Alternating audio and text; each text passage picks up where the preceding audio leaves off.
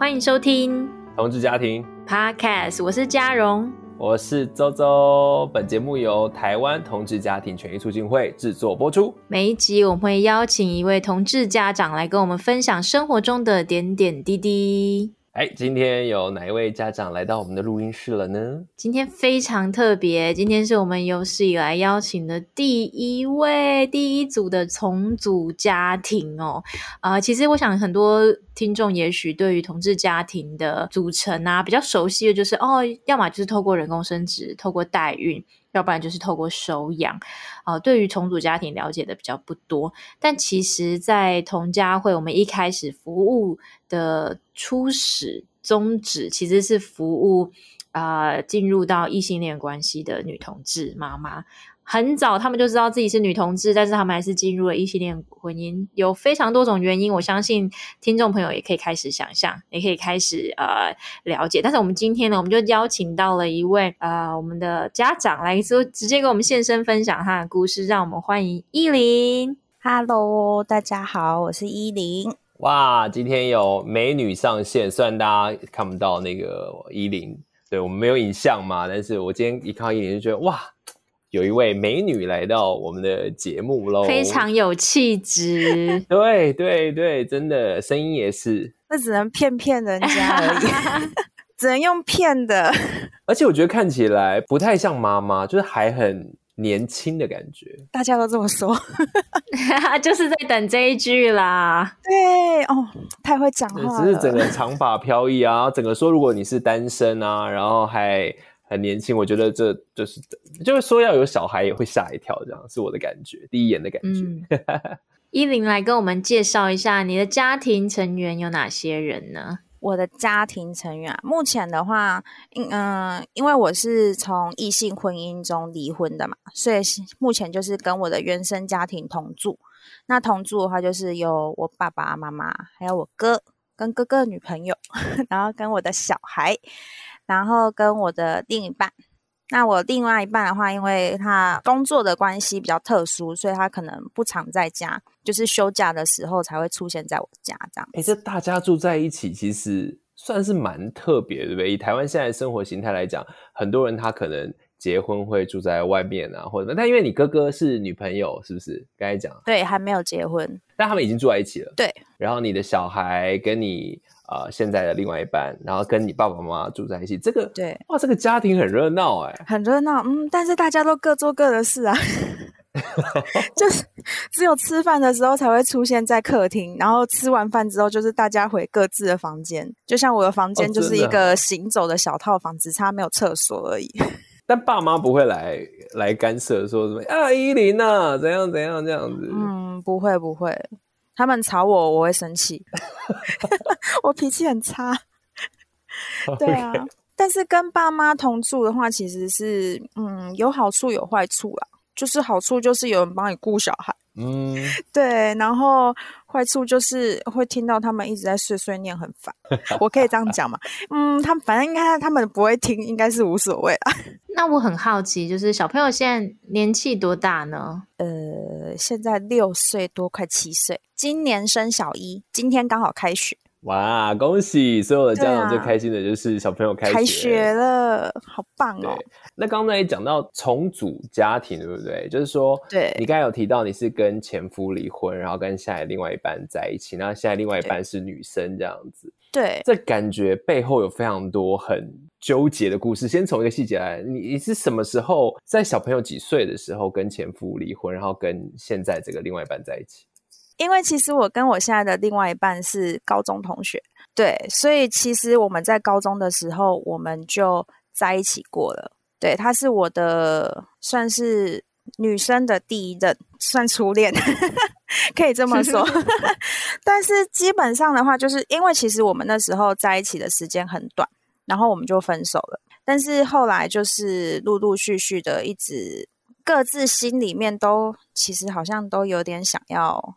跟对方在一起，可是又发现，哎，对方旁边有人，所以我们就会有点保有一个默契，然后就就是不会去打扰对方，然后就这样子，哎，怎么一不小心我就生了小孩？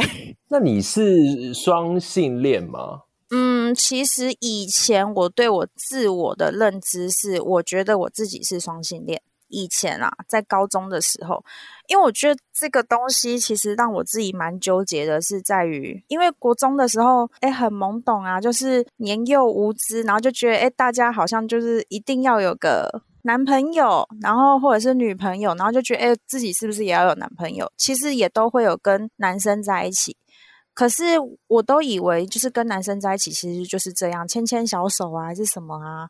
就是没有特别的想法，但是跟女生在一起，我的感觉是特别的舒服。然后跟我现在的另外一半在一起之后，虽然说我们很快就分手了，我后面陆续交的两任也都是女生，各自都在一起了三年多。然后这一块就是比较纠结的地方。我跟第三任 T 在一起的时候，到比较后半段的时候，是前夫在追我的时候，我就会觉得。到底是因为我那时候自我纠结的点是在于，我到底是喜欢女生，还是我两个都可以？就是你你会不知道说，哎，我到底是怎样啊？很奇怪诶。那我又会觉得说，我国中的时候也有跟男生在一起啊，所以我应该可以跟男生在一起吧？但是我又觉得我已经这样子算一算，也其实六七年，诶，不止哦，都是跟女生交往，都是跟女生交往，所以我会觉得说，诶，会不会其实只是因为我习惯了？然后我那时候其实本来是跟前任要分手的时候，有试着想要去找我现在的另外一半，但是发现，诶，他有一个非常稳定交往的对象。对，天哪，擦肩而过的爱情，就是当你跟第三任的女友，就是觉得说，诶，结束了，我要再回去找我最最初的这一个第一任女友的时候，发现他身边有人。对，而而且我们两个其实一直都是这样哦，我们两个我觉得很妙的。缘分真的是很奇妙，缘分就是我分手了，他身边就会有人，就是可能我差不多快分手的时候，他就差不多跟人家在一起了。然后我可能差不多分手完一阵子要跟人家在一起的时候，他分手了，你就觉得 好像有点纠葛。对，那后来怎么进入婚姻？婚姻嘛，就是不小心怀孕。其实现在认真想起来，我是用比较自私的。方式进入婚姻，因为那时候跟前夫在一起的心境是，我觉得可以试试看，因为我觉得反正我以前也跟男生在一起过，反正现在也没人追嘛，反正他也有很稳定的交往对象，反正我们也不可能在一起啦，那我跟谁在一起到底有什么差？当下的心态是这样，我会觉得说。嗯，反正我最想要在一起的人身边有一个很稳定的对象，我觉得我跟他这辈子可能都不可能了。那时候的心态是这样。那时候我记得，我永远都记得那时候我二十五岁，然后我那时候心态就是，我觉得我跟他永远都不可能了，我们不可能再，因为他给我的感受是他已经把我当成一般朋友，所以我就会觉得说，哦，那就不可能了。所以那时候前夫在追我的时候，我就觉得说啊，好啦，随便啦，反正 就是我也是一个不错的对象。嗯，没有没有觉得不错的对象，只是觉得说，我这样会不会太直接？不会啦，只是觉得说我希望我累的时候，可能有人可以听我抱怨。对，就是因为我自己的脾气不太好，然后可能。如果遇到很烦躁的事情，我也不会去跟家人说。那跟朋友，你也不好意思说，一直在去抱怨这些东西。所以这时候我会觉得说，就是呃，身边的这个人，他可以一直听我抱怨啊，因为我觉得你的用途就是这样，你的心灵上面有一个出口。对对对对对啊，好会讲话，就是那种感觉，所以就这样在一起。一开始我觉得我们的相处比较像朋友，我跟前夫的相处比较像朋友，只是会牵手。但是牵手的话，我不会有那种很特别的感觉，不会觉得小鹿乱撞啊，还是什么啊，就是没有哦，就是牵手，感觉就是朋友之间在牵手，就是走去哪里，然后这样稍微牵一下就走了，这样子。就是不管他是可能搭我的肩，还是要搂我的腰，搂我的腰，我就会觉得有点别扭了，就是会觉得，嗯，你不要用这里。对，但是搭肩的话，我就觉得，哎，有时候朋友也会搭肩嘛，所以就还好。对，那他跟你求婚的吗？还是说你们怎么谈到？就是这个朋友怎么变成了一个结婚的对象？该说有小孩出现嘛？对不对？对，就是其实我跟前夫在一起大概是一年多一点吧，可能一年几个月，一年几个月，然后发现其实那时候我刚好遇到没有工作，然后我已经想要，因为那时候我们都住，我住在外地。没有住在那个出生地，所以那时候我就觉得说，哎，我想要回娘家，我要回我的出生地，因为我在外地工作也工作了很久，我就会觉得说，哎，我也休息了两三个月，我有点想回去了，然后。因为没有工作的那个情况下，其实我那时候有在那边找工作还是什么，可是我会觉得那时候的心态是觉得我的人生好像少了一些什么目标，就是觉得说，哎，我已经二十六岁了，我怎么好像还是一事无成的感觉，就是觉得自己好像没有一番成就，然后就觉得对自己可能就开始会有比较多的负面情绪。然后那时候，其实这一年多下来，我真的很认真的想要分手，但是我找不到时机，因为我会觉得说，其实你要说他做错什么事吗？认真来讲，其实他也没有做错什么事。但是如果真的要认真讲，他也做错了很多事。嗯，可能我的心态问题吧。因为他在我没有工作的时候，他就会展现出那种，就是我工作赚钱，你在家你就是应该要打扫好家里，整理好卫生，所有的家事、衣服什么东西你都应该要做到好好的。那我就会觉得说，呃，有点可怕。就是我不是不能赚钱诶，其实我自认为我工作能力很好，那你凭什么用？就是我会觉得说，你凭什么用这种语气来跟我讲话？就传统的大男人啦。对对对，像有点上对下这样子。对，而且因为其实我到后期，其实在一起大概差不多半年的时候，我开始会觉得有点不太喜欢那种太亲密的动作，我会觉得有疙瘩。但是我自己就会觉得说，这个疙瘩到底是因为我跟女生在一起久了，我没有办法接受，还是？我真的有疙瘩，那种心态是你没有办法去理解自己，说你到底是怎么回事。你就是跟男生在一起过啊，可是你也跟女生在一起过，所以你不知道那个纠结的点到底是因为你太久没有面对男生而觉得有疙瘩，还是你真的不喜欢男生？所以这个怀孕也不是你预期的结果。嗯，不是，因为那时候其实我真的已经规划好，想说，哎，我真的想要包花款款呢被来造啊 要离开这个。对对对对，我想说，哎，我要找一个好的时机点，趁他不在的时候，然后赶快把我东西收一收，有没有？结果，我记得我发现我怀孕的时候，其实我当下是很错愕的，因为我就是那一天，我永远都记得，我那一天就是突然很想吃牛排，然后。因为我是个非常非常爱吃牛肉的人，然后我就自己跑去，我还记得我自己去大卖场买了牛排回来煎，然后就想说，哇，天哪，这牛排太好吃了，我一定要赶快把它煎一煎，然后煎来吃。然后我把它煎完切好了之后，我放进去一口之后，我突然觉得我很想吐，然后我就傻眼了，我就心想说，不会吧，怎么办？好烦，你就有预感了吗？我那时候有预感，因为我不可能对牛肉反胃啊，因为我真的很爱吃牛肉。我想说，怎么可能？因为我当下是很饿，很饿，然后所以我煎了一大块牛排，然后旁边还有我自己还煮了面。那个面我也是吃了一口之后就完全无法，然后就把那些面啊倒掉，然后牛肉就这样一直看着它，然后想说我硬塞应该塞一下吧，要不然。买回来这样就丢掉，也有点浪费，所以我就在试着再拿了第二口，嗯，不行，我就默默的再拿了钱包走出门去去药局买了验孕棒。但是怀孕也没关系啊，就是说有些人他现代人嘛，可能还是不一定小孩要留着啊，或什么之类的。可是你们等于是因为这个小孩走进了婚姻。对，其实会走进婚姻的原因，就是因为我觉得他是一个生命。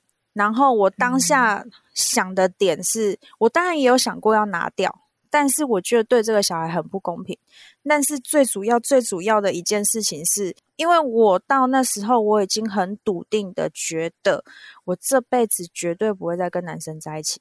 那时候的自我认知已经出现了，就是我觉得我真的只能跟女生在一起，我没有办法跟男生，我觉得好恶心，就是真的是用恶心来形容，就是我没有办法再去接受下一位男生，不管说他今天对我多好还是怎样，我是。自己很很清楚的明白，我没有办法，可是我没有让我的前夫知道这些事情，因为我觉得他自己的前两任女朋友也都是被踢拔走。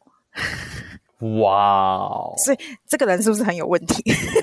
这样听起来他有点可怜，他有点可怜，他可能有一点创伤。嗯，对。但是因为我自己会觉得说，我真的没有办法哎。就是我真的会觉得恶心，嗯、认真觉得恶心，然后当下不想要把小孩拿掉的，其实最主要闪过的一个原因就是，如果我现在拿掉了，我以后想要有小孩，我要花很多钱。OK，所以你其实是想要留住这个小孩，可是我想要留住你是想要有小孩的，那不用结婚呢、哦？因为我那时候存款已经差不多。快见底了，因为我没有工作嘛，快见底，然后再加上我原生家庭的经济状况其实没有很好。其实我那时候最纠结的一点是在于，因为我们家其实一直到现在还是有房贷这样子，但是就是只有妈妈在工作，那时候爸爸是没有在工作的，然后妈妈的工作少之又少，一个月就是那时候好像才两万块而已。然后你就会觉得说，不是很容易。对，两万块。然后如果我又没有工作，然后我又带了一个小孩回来家里的话，我觉得我这样子会造成我爸妈的负担，因为我会觉得说我妈工作已经很辛苦了。然后如果我又这样子的话，虽然说他们都说没有关系，就是他们事后知道我的婚姻状况的时候，他们其实就是说，你当初就不要结婚啊，你为什么要结婚？对，我也不想结婚、啊，嗯，但是那时候听起来是你觉得这是一个对自己、对家人都好的一个决定。对，我觉得就是就像我一开始说的，我觉得我是用一种比较自私的决定去踏入婚姻的。我不希望我的家人辛苦，但是我也不想要把小孩拿掉，所以我只能先暂时的利用前夫。因为如果我跟他结婚了，他是不是势必一定要对小孩负责？他不用对我负责，但是他必须要对小孩负责。对，所以当我自己做了这个决定的时候，其实当下我是觉得，我既然做了这个决定，那我就应该为了这个家庭而负责任。我必须要去做到一个好妈妈、好老婆的角色，因为我觉得这是我所选择的。但是踏入婚姻了之后，其实一开始我。我也是一直说，我那时候怀孕的时候，我一直孕吐，就是我闻到牛肉也吐，闻到鱼汤也吐，什么东西都可以让我吐。我孕吐到七个月，很痛苦，七个月。哇，七个月，一般人都吐到三个月而已，为什么我要吐到七个月？对，真的是很不容易。嗯，而且那时候我一开始出血，所以医生建议我卧床。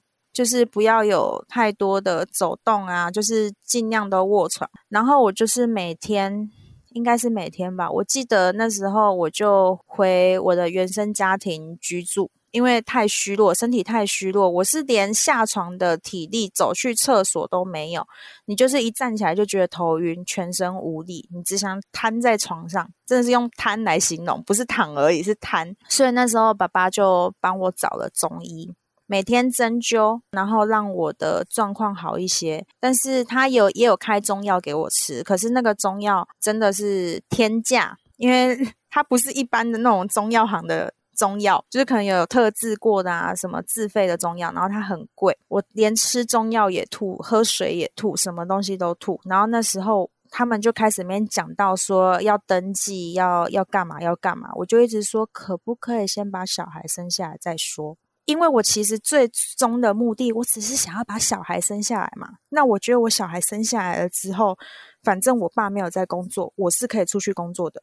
我当下的想法是这样，嗯、所以我就一直说，可不可以先把小孩生下来之后再说？长辈的想法就是不行啊，你怀孕了，你就是要结婚啊。你怎么可以大着肚子，然后对对对对，没有结婚，没有一个身份，对，小孩不可以偷生。然后他说：“那你这样子，小孩出来之后要怎么报户口？然后什么什么？”我就可不可以先把小孩生下来再说？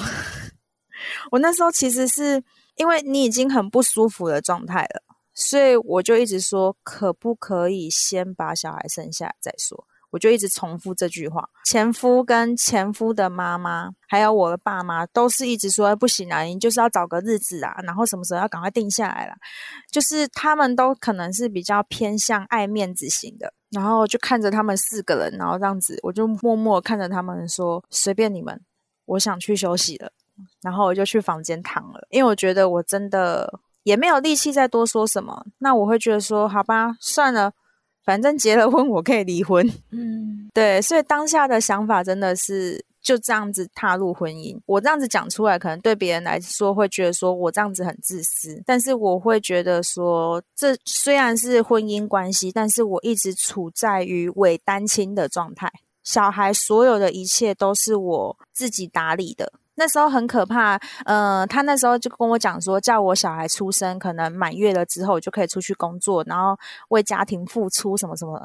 但是因为那时候很可怕，是刚好那阵子有一个非常可怕的新闻。就是保姆摔小孩，然后把小孩摔死的那个新闻，我记得那个新闻闹很大，因为他是有那个影像出来，然后直接把小孩摔到地上，所以那时候我就很恐惧啊，然后我就说，现在保姆这么贵，保姆一个月三万，然后你还要给他三节礼金，还要 周休二日，我说我现在自己出去找一份工作，因为毕竟我也拖了。我怀孕这样子都没有工作，我也一年多没有工作。我现在出去找工作，也就是基本底薪两万多而已。那我为什么要去赚两万多，然后全部贴给保姆，然后我又自己顾不到小孩？我就说我不要这样子，我要自己顾小孩。我说我可以想办法自己赚零用钱，我不跟你拿钱，但是。我要自己顾小孩，所以我就这样子一直陆陆续续的顾到小孩去上幼幼班。其实，在小孩去上课之前，我就已经有在做一些就是可以赚零用钱的方法。所以，小孩去开学的第一天，也是我上班的第一天，就是开始领两万多薪水。我就自己暗自下决心，我要赶快赚钱，把我之前可能自己欠的一些卡费啊、保险费啊，我要把它把它还清。我要养得起我自己，养得起我的小孩之后，我就可以离婚了。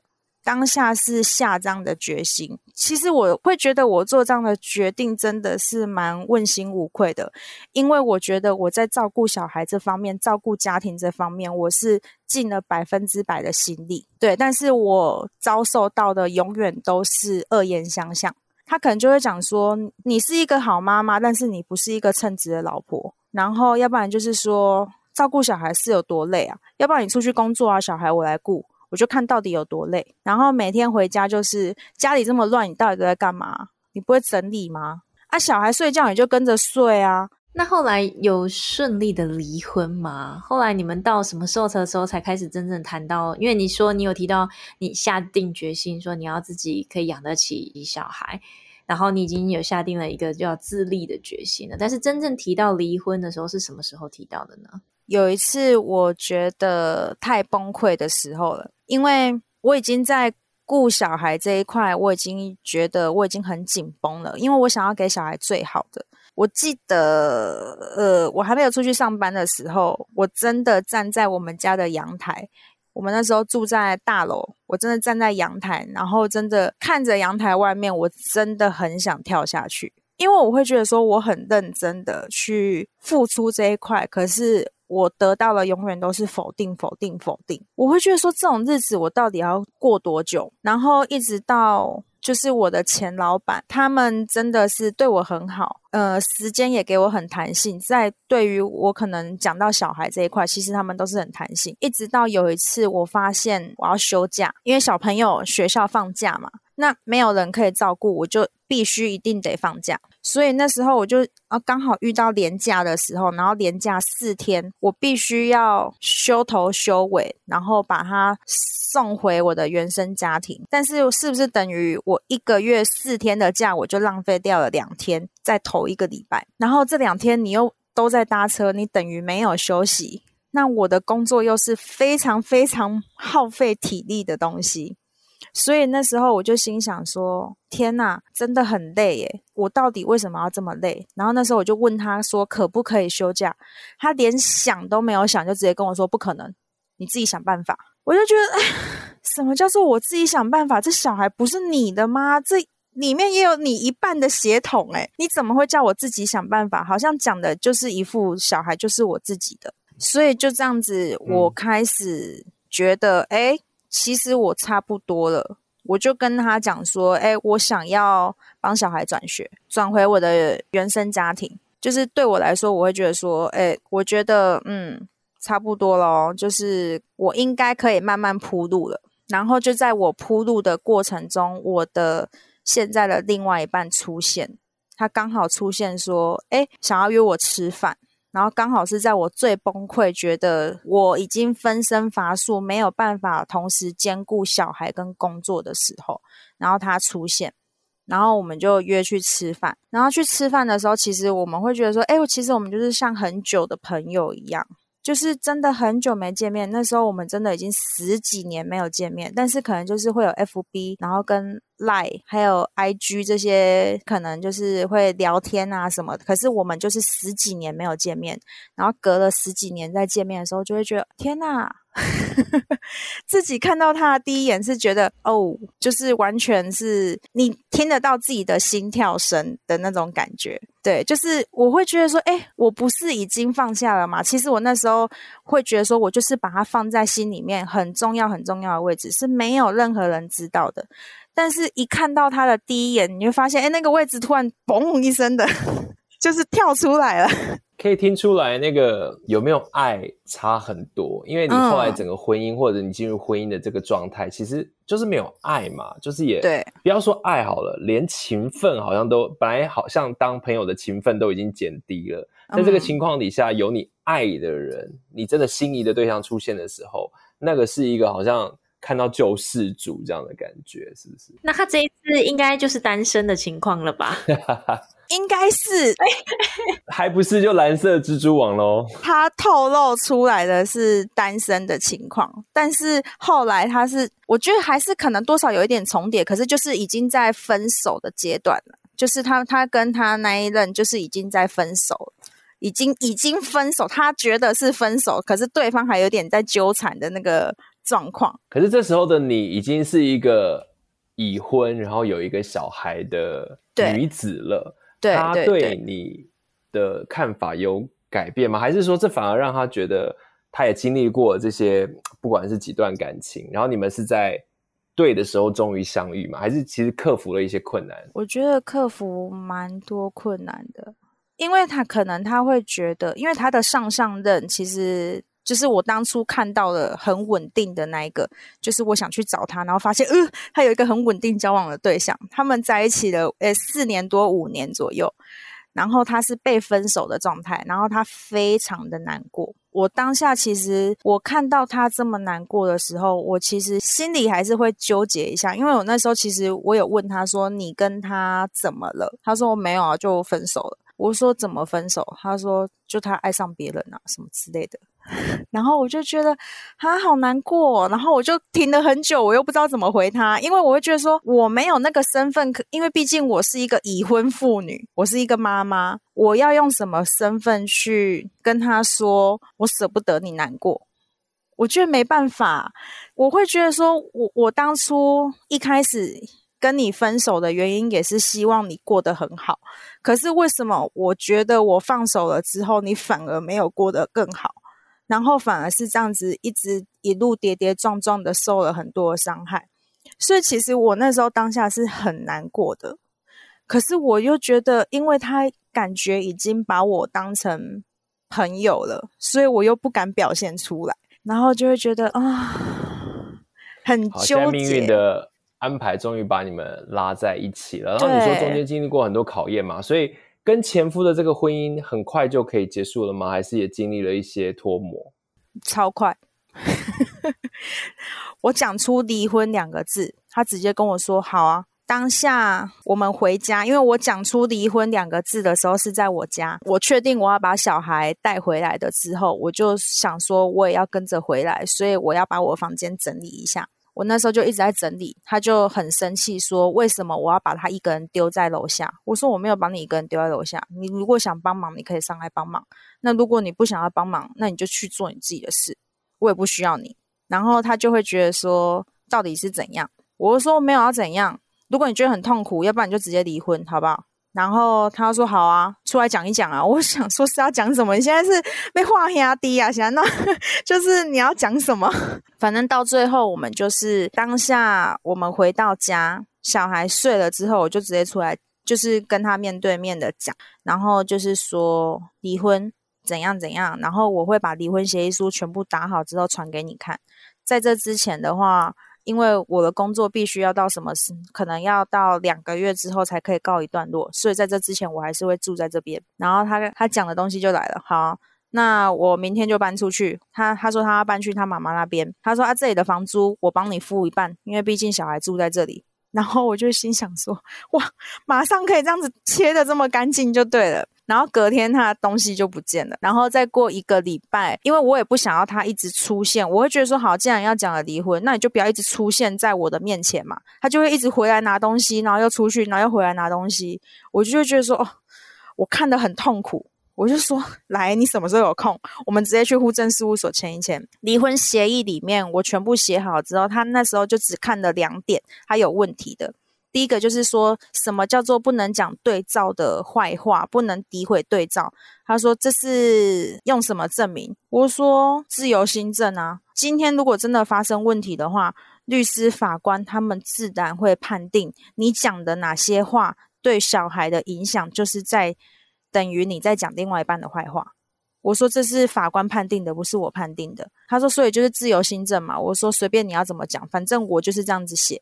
然后第二点，他就是对于抚养权这个东西，他说他要共同监护，他不能答应我单独监护。我说结婚这四年多来，你从来对小孩不闻不问，然后我就像一个单亲妈妈一样，请问一下，你现在跟我争什么监护权啊？然后他就都没有讲话。他说，所以我的付出都不是付出。我说啊，你除了赚钱。嗯嗯，然后付房租，你请问一下，你对小孩做了什么付出吗？没有啊，小孩要你陪他出去，你跟他说不要；小孩要你陪他玩，你在旁边划手机。小孩希望你陪他的时候，你在睡觉。请问你到底对小孩做了什么？然后他就一直坚持说，反正他就是要共同监护，所以也没那么顺利啊。就是你刚才讲说很顺利，其实中间蛮痛苦的。那这个事情后来怎么解决呢？就在我下一句话就解决了。我说你要共同监护的点，不就是在于你不想要付抚养费吗？那我一毛钱都不拿，我要完整的监护权。他下一秒就说好啦。所以你看他有多爱小孩？没有啊，我并不觉得他有爱小孩啊。只要不用他付钱，对，只要不要他付钱，什么都好。哇，对。然后我就说，那你欠我的钱，我需要写借据。我说我要确定你每个月可以这样子支付我。他还有欠你钱哦？对，因为他用我的名义去贷款，去还他的车贷。所以我就说，那这一笔钱就是你要还的。不是我要还的，我不会背替你背这一笔债务。我用我的名义去背债务，我已经觉得我很吃亏了。我说，我今天也没有跟你拿抚养费，我大可可以直接跟你拿抚养费来抵这一笔债务的。可是我为什么没有这么做？我说，因为这笔债务就是你该做的，而且其实我那时候心里。本来就不想要他负担任何一毛钱，因为我不希望他哪一天老了之后回来找我的小孩要他抚养他，不希望后续还有一些牵扯。对，所以我就我就跟他讲说，我就是要完整的监护权，所以一毛钱我都不会拿。然后他就立马答应了。我记得我们讲的那一天，大概隔了一个礼拜左右，我们就去户政事务所换身份证了。我拿到身份证的当下，真的是看到那个配偶栏是空白的，我的嘴角一直不断的上扬，你知道吗？然后我想说，他还在旁边，我不可以这么明显；他还在旁边，我不可以这么明显。可是我真的很开心。我觉得这故事听到这里，我真的是觉得这个婚姻要要进入是比较容易，但是你婚姻你要出来，你要逃出来很难，是非常非常难。对，而且其实我们本来财产就已经是分开的哦。你想象，如果是财产是合在一起的人，会有多么的可怕？那现在我要好奇一下，就是呃，小孩他什么时候发现到说，诶，本来我是爸爸跟妈妈，但是现在我好像是妈妈跟一个呃阿姨吗？还是小孩是什么称呼他的呢？他们是什么时候见面认识，然后开始进入到小孩的生活？一开始是我们还没有在一起的时候，他们就见面过了。然后就是他都是称呼他为阿姨，但是其实我觉得最主要的是，我在要确定我要离婚之前，我想要离婚，我还没有开口讲出离婚两个字之前，因为小孩都是我在带嘛，所以我就每天每天送他去上课的时候，跟他接他放学回来之后，我一直不断的问他说，呃，如果我们搬回去跟阿公阿妈住，你觉得好吗？他说好啊。我说但是没有爸爸可以吗？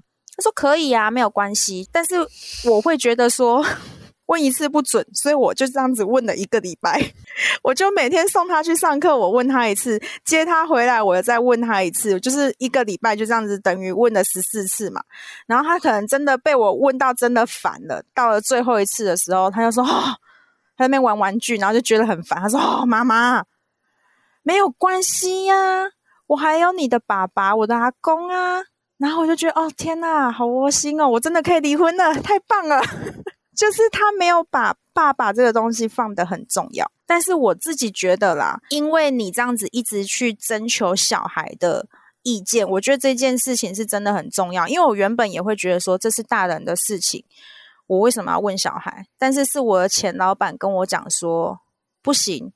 你一定要去问你的小孩，因为小孩是无辜的。虽然说他现在还很小，他什么都不懂，但是你一定要去问他。当你有这个过程，你去告诉他说为什么我们不在一起的时候，你就可以讲说，因为妈妈有遵照你的意愿，妈妈有问过你，问过你说如果没有爸爸了之后可以吗？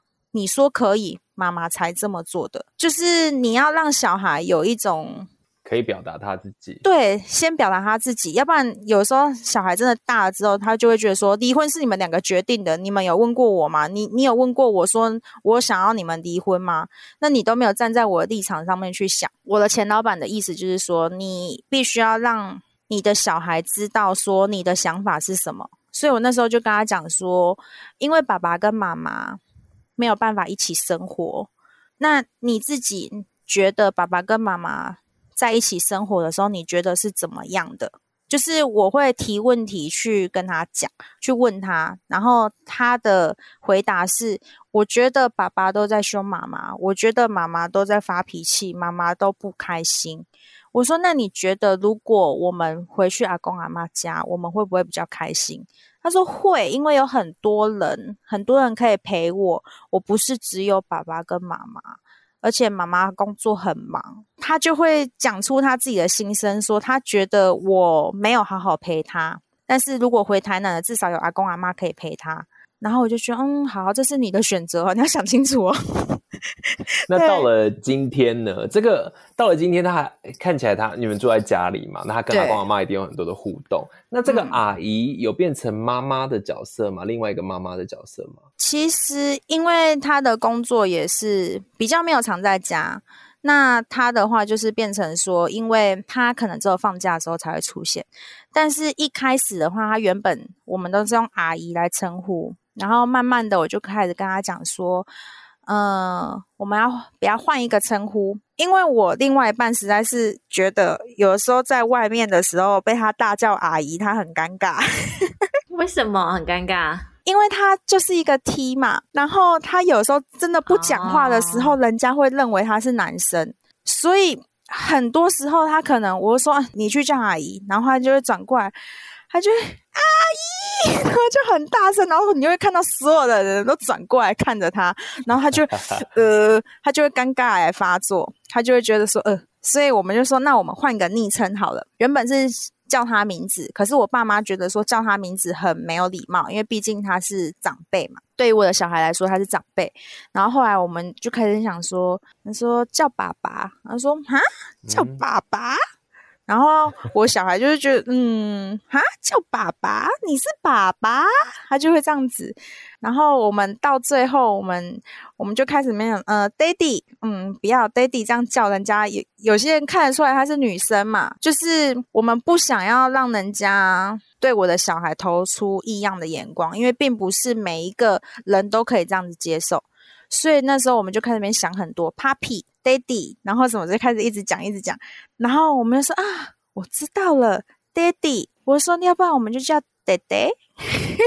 我说爹爹爹爹有没有？只是我们用一个谐音是爹爹，然后我女儿就觉得很好笑，对，她就从此之后就都是叫爹爹爹爹爹爹，然后她就、哦、对，就是喝水的爹爹，就是所以也不会有人你当大叫的时候，其实也不会有太多人回头说是在叫人还是要喝水。我自己是这么觉得啦，很妙哎、欸。对，这个昵称很适合哎、欸，这是专属于你们家的一个昵称。对，真的，因为别人不知道，然后所以每一个朋友啊，或者是就是路人，然后就说：“哎，他都怎么叫你另外一半？”我说：“叫爹爹。”他说：“啊，为什么？这是什么来的？”对，然后就会这样稍微讲一下，有一个过渡的这个过程。对，就是会有一个过程。像他现在就是可能有时候，可能一到假日，他就跟我说：“妈咪，爹爹会放假吗？他有要回家吗？那他什么时候会回来？他什么时候来我们家？”哇，可能管的比你还严格。嗯，真的管很多，而且很多时候就是他可能会看我跟我另外一半牵手啊，还是什么啊，然后他就会学我们十指紧扣，然后就一直抓着我另外一半的手。我说：“你这样子不太对吧？” 就是他们的相处其实是很融洽的，就是嗯，只要我女儿不白目的话，好啦，所以还是应该还是有一些管教在里面。其实我觉得教育问题真的是最重要的，因为如果教育问题两个人理念真的不合的话，真的会嗯一直吵架。因为其实我自己啦，我自己觉得我对我的小孩非常非常的严格。他现在七岁，我可能已经把他当做九岁的小孩在养了。就是我会比较严格一点，但是我的另外一半他其实是那种很放任状态，他觉得小孩就是要开心啊。但是他发现我是这样教小孩了之后，他也变得严格了。然后我已经严格两个 label，他会严格成三个 label。我说你不要这么严格，他只是个小孩。他说那你在教的时候你怎么不觉得他只是个小孩？我说我我 我们就会开始因为这个而吵架，对。所以就会觉得，嗯，其实是很头痛的一件事情。对他来说也是新的挑战啦，因为你是从 baby 肚子生出来这样照顾他，就是其实就跟很多比如说收养的议题，或者是其他重组家庭的议题也会遇到，就是说你跟这个小孩子再次的这个，等于说你要认识这个小孩子，然后呢跟他形成一种新的关系的时候，都需要一种磨合啦。对，没错。而且我刚刚也听到一个蛮好奇的，就是说，呃，在怎么称呼你的伴侣的时候，你的家人其实也有一些想法，嗯、觉得说，诶，不能叫名字啊，叫名字就是没有那么尊重。所以，其实你的家人在这个过程中，他们也意识到这一个，呃，你的伴侣的存在嘛？他们怎么看待他的角色呢？尤其是啊、呃，他们过去看到，诶，自己的女儿之前是跟男生交往，然后也生了一个孩子，但是现在好像是跟一个女生在交往。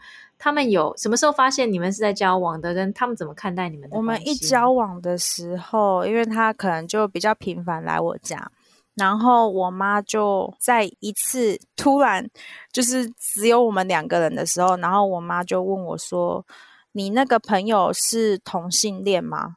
我想说哇，我妈的问题怎么会这么犀利？然后我就心想说，我当下真的是愣了三秒。然后我就想说，我要镇定，我要镇定，我要镇定。我说对啊，怎么了吗？然后我妈妈就问说，所以你现在是要跟他走在一起吗？我说你觉得不好吗？我没有很正面的回答他说对还是不对，我就说你觉得不好吗？然后妈妈的回答是没有不好啊，现在很多人都这样。哇，我好讶异哦，我超讶异的。我心想说，哇，我妈怎么会讲出这种话？我妈是在我高中的时候，然后跟我讲说，你千万不可以给我变成女同性恋哦。的那种妈妈，然后一直到现在跟我说，哎，现在也很多人都是这样。他有一些同事也是 T 呀、我想说，他竟然知道 T 这个名词，天哪！我妈怎么妈妈也是在学习的？对，我心想说，我妈怎么这么真的这么开放啊？还是？然后他就说，他没有觉得不好，只是怕左右邻居怎样。我说，左右邻居怎么了？我是为了我自己而活，我不是为了他们而活。我那时候跟妈妈讲完了之后，其实我还有打一段文字传给她。我就说，其实以前从小到大，我总是在为了配合你们，我想要当一个好女儿，我想要当一个好妹妹，我想要当一个好学生，我一直在做，在做你们希望我做的事情，但是我却忽略了我自己真正想要的。那在过去的四年婚姻里面，我觉得我很痛苦，我一度的想要跳楼，我一度的想要自杀，我觉得我已经生病了，一直到我觉得我生病去看了医生，医生说我太焦虑了，已经有点忧郁倾向了，他开了抗焦虑的药给我，我拍照下来给我的前夫看，我前夫给我的回答是。谁没有压力？他说是你没有那个心力去承担你的压力，大家压力都很大。就是他给我的不是理解，而是继续的言语的霸凌，所以我会觉得说，好，你要这样子讲，那我就是也不用顾任何的情面，我就是做好我自己该做的事情，顾好我自己跟小孩这样子就好了。所以我那时候就跟我妈妈这样子讲说，一直以来我都是为了你们想要的。那我到底什么时候才可以为了我自己？对我来说，重新再遇见我的另外一半，我们可以再有这个特别的缘分，对我来说非常非常的重要。就是我会觉得说，这是我不想要再错过的。我这辈子活了三十几岁，我从来没有为了自己想要的东西努力去争取过。我想要的东西，只要你们否定了，我就是照着你们的意思去做，因为我不想要让你们难过，不想要让你们生气。那这一次，我想要为了我自己而活，我想要为了我自己的选择去做一个努力，因为这是我自己想要的。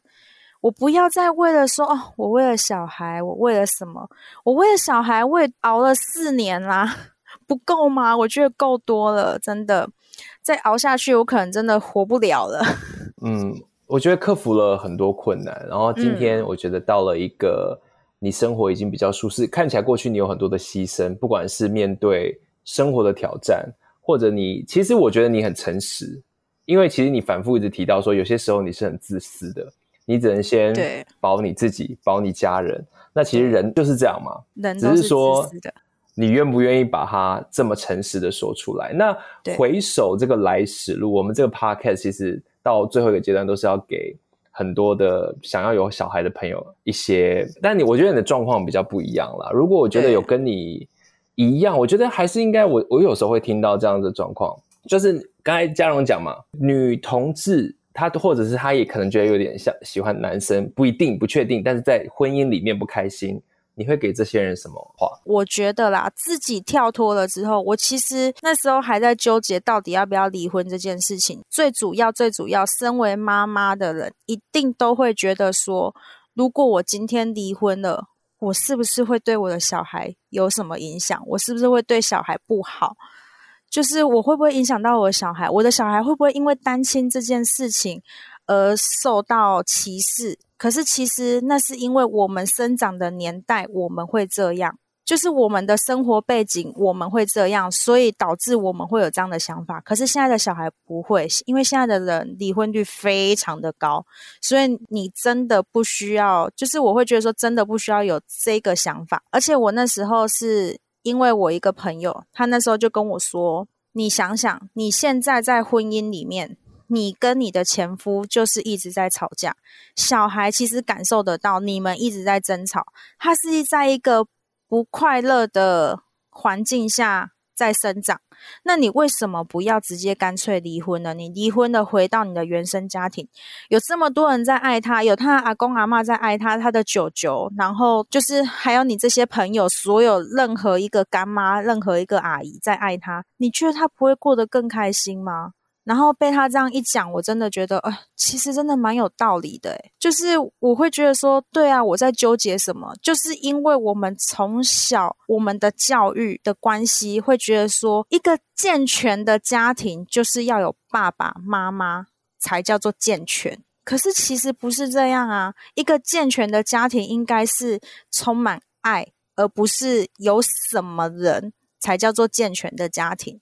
所以我会觉得，如果你为了让小孩有一个爸爸、有一个妈妈而不去离婚，其实到最后痛苦的都是你自己，因为小孩大了，他也不会感谢你。他会说：“我又没有逼你这么做。”就像我以前小的时候，我很常听到我妈说：“要不是因为你们这几个小孩哈，我早就跟你爸离婚了啦。”这应该是我们这一辈最常听到的话。嗯、爸妈情了，对，最厉害的其中一招就是这样。要不是因为你们，我早就暴富款款就走了。对对对对对，我就会觉得说：“你可以走啊，没有人叫你要留下来啊，你为什么要说你为了我？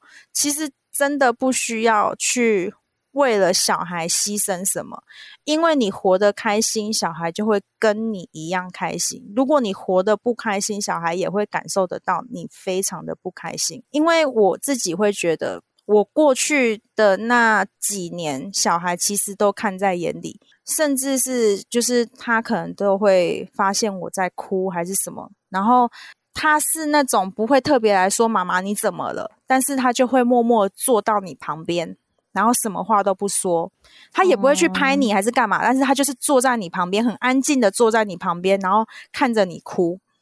但是发现我没有哭了之后，他就会开始跟我讲话：“妈妈，你看这个，妈妈，你看这个。”就会那边歪着头啊，然后就说：“你看这个什么什么。”然后再拿了另外一个可能小积木啊，还是他画的画，就会去分散你的注意力。小朋友都是有感觉的，对，他都是有感觉的。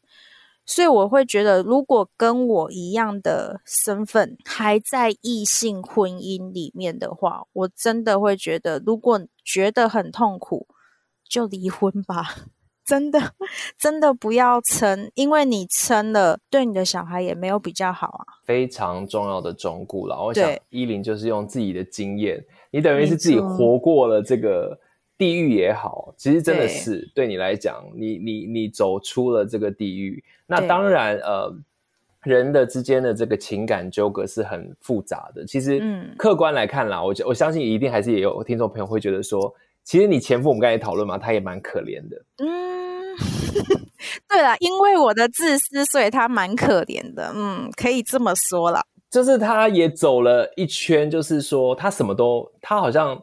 因为你还有女儿跟着你嘛，然后有另外一半，他现在的生活状况不晓得怎么样了。但是应该说，这样的家庭里面，大家都是受害者，可以这么说吗？就是说，大家都不开心，没有爱，最后的结果其实是大家都不希望看到的，就很可惜。那我觉得今天你跟我们分享，会更让我们知道说，那个身历其境的状况是怎么样。那从你这个角度。看到的那个婚姻，异性恋的婚姻，或者是育儿的状况，在没有爱的情况又是怎么样？这样子。嗯，我我印象蛮深刻的是，呃，依林在后来的时候察觉到说，哦，这不是我要的人生。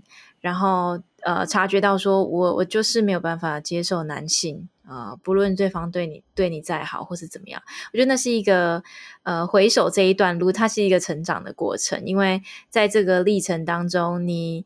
啊，终于的诚实的，然后面对自己，有这样的能力去为自己的人生做出一些自主的决定，我觉得这是一个很很重要的转折的时刻，然后也才有后续你再一次跟呃现在的伴侣见面，然后也才有现在的这一番的体悟，就是说。OK，如果呃这个婚姻真的对孩子对你造成了一些不愉快的话，它不是一个对孩子好的成长的环境。我觉得这些都是必须要走过这一遭之后，你才能够这样回首，然后去看，然后才有这样的体悟。因为自己真的会觉得说，你自己活在当下的时候，你会很难跳脱那个圈圈，因为这个圈圈是我们的从小到大的一个。框架，我们从小到大的那个死板的教育的框架，它就是把你框在里面的，所以你会、欸、对你会跳脱不出来。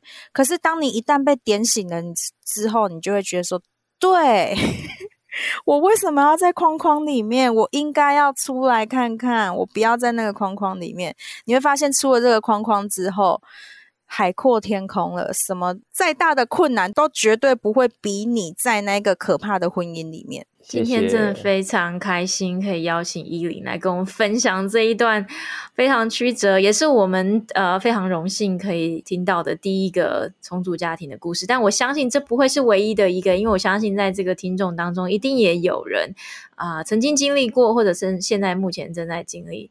我相信你的故事会给他们带来非常多的力量。如果你喜欢我们今天的这个节目，或者是你的对我们的 podcast 有任何的这个回应留言的话，都非常。欢迎你可以透过呃评论啊，或是我们的 IG 来给我们一些回馈，也可以让依林知道你对于他的故事有什么样的想法跟感想。嗯，同家会呢为各式各样的同志家庭服务，不只有男同志、女同志，呃，重组家庭，然后或者是收养代孕都好，就是只要大家在这一条路上遇到任何的辛苦，我们都有你看前辈的经验可以分享，然后我们有更多更多的呃活动啊，或者是相关的一些聚会，都是希望把。大家的力量汇聚在一起，那就希望大家呢，如果需要的话呢，也可以打通家会的咨询专线。嗯，那我们今天的节目就到这边告个段落喽，谢谢大家，谢谢，谢谢依林，拜拜，谢谢。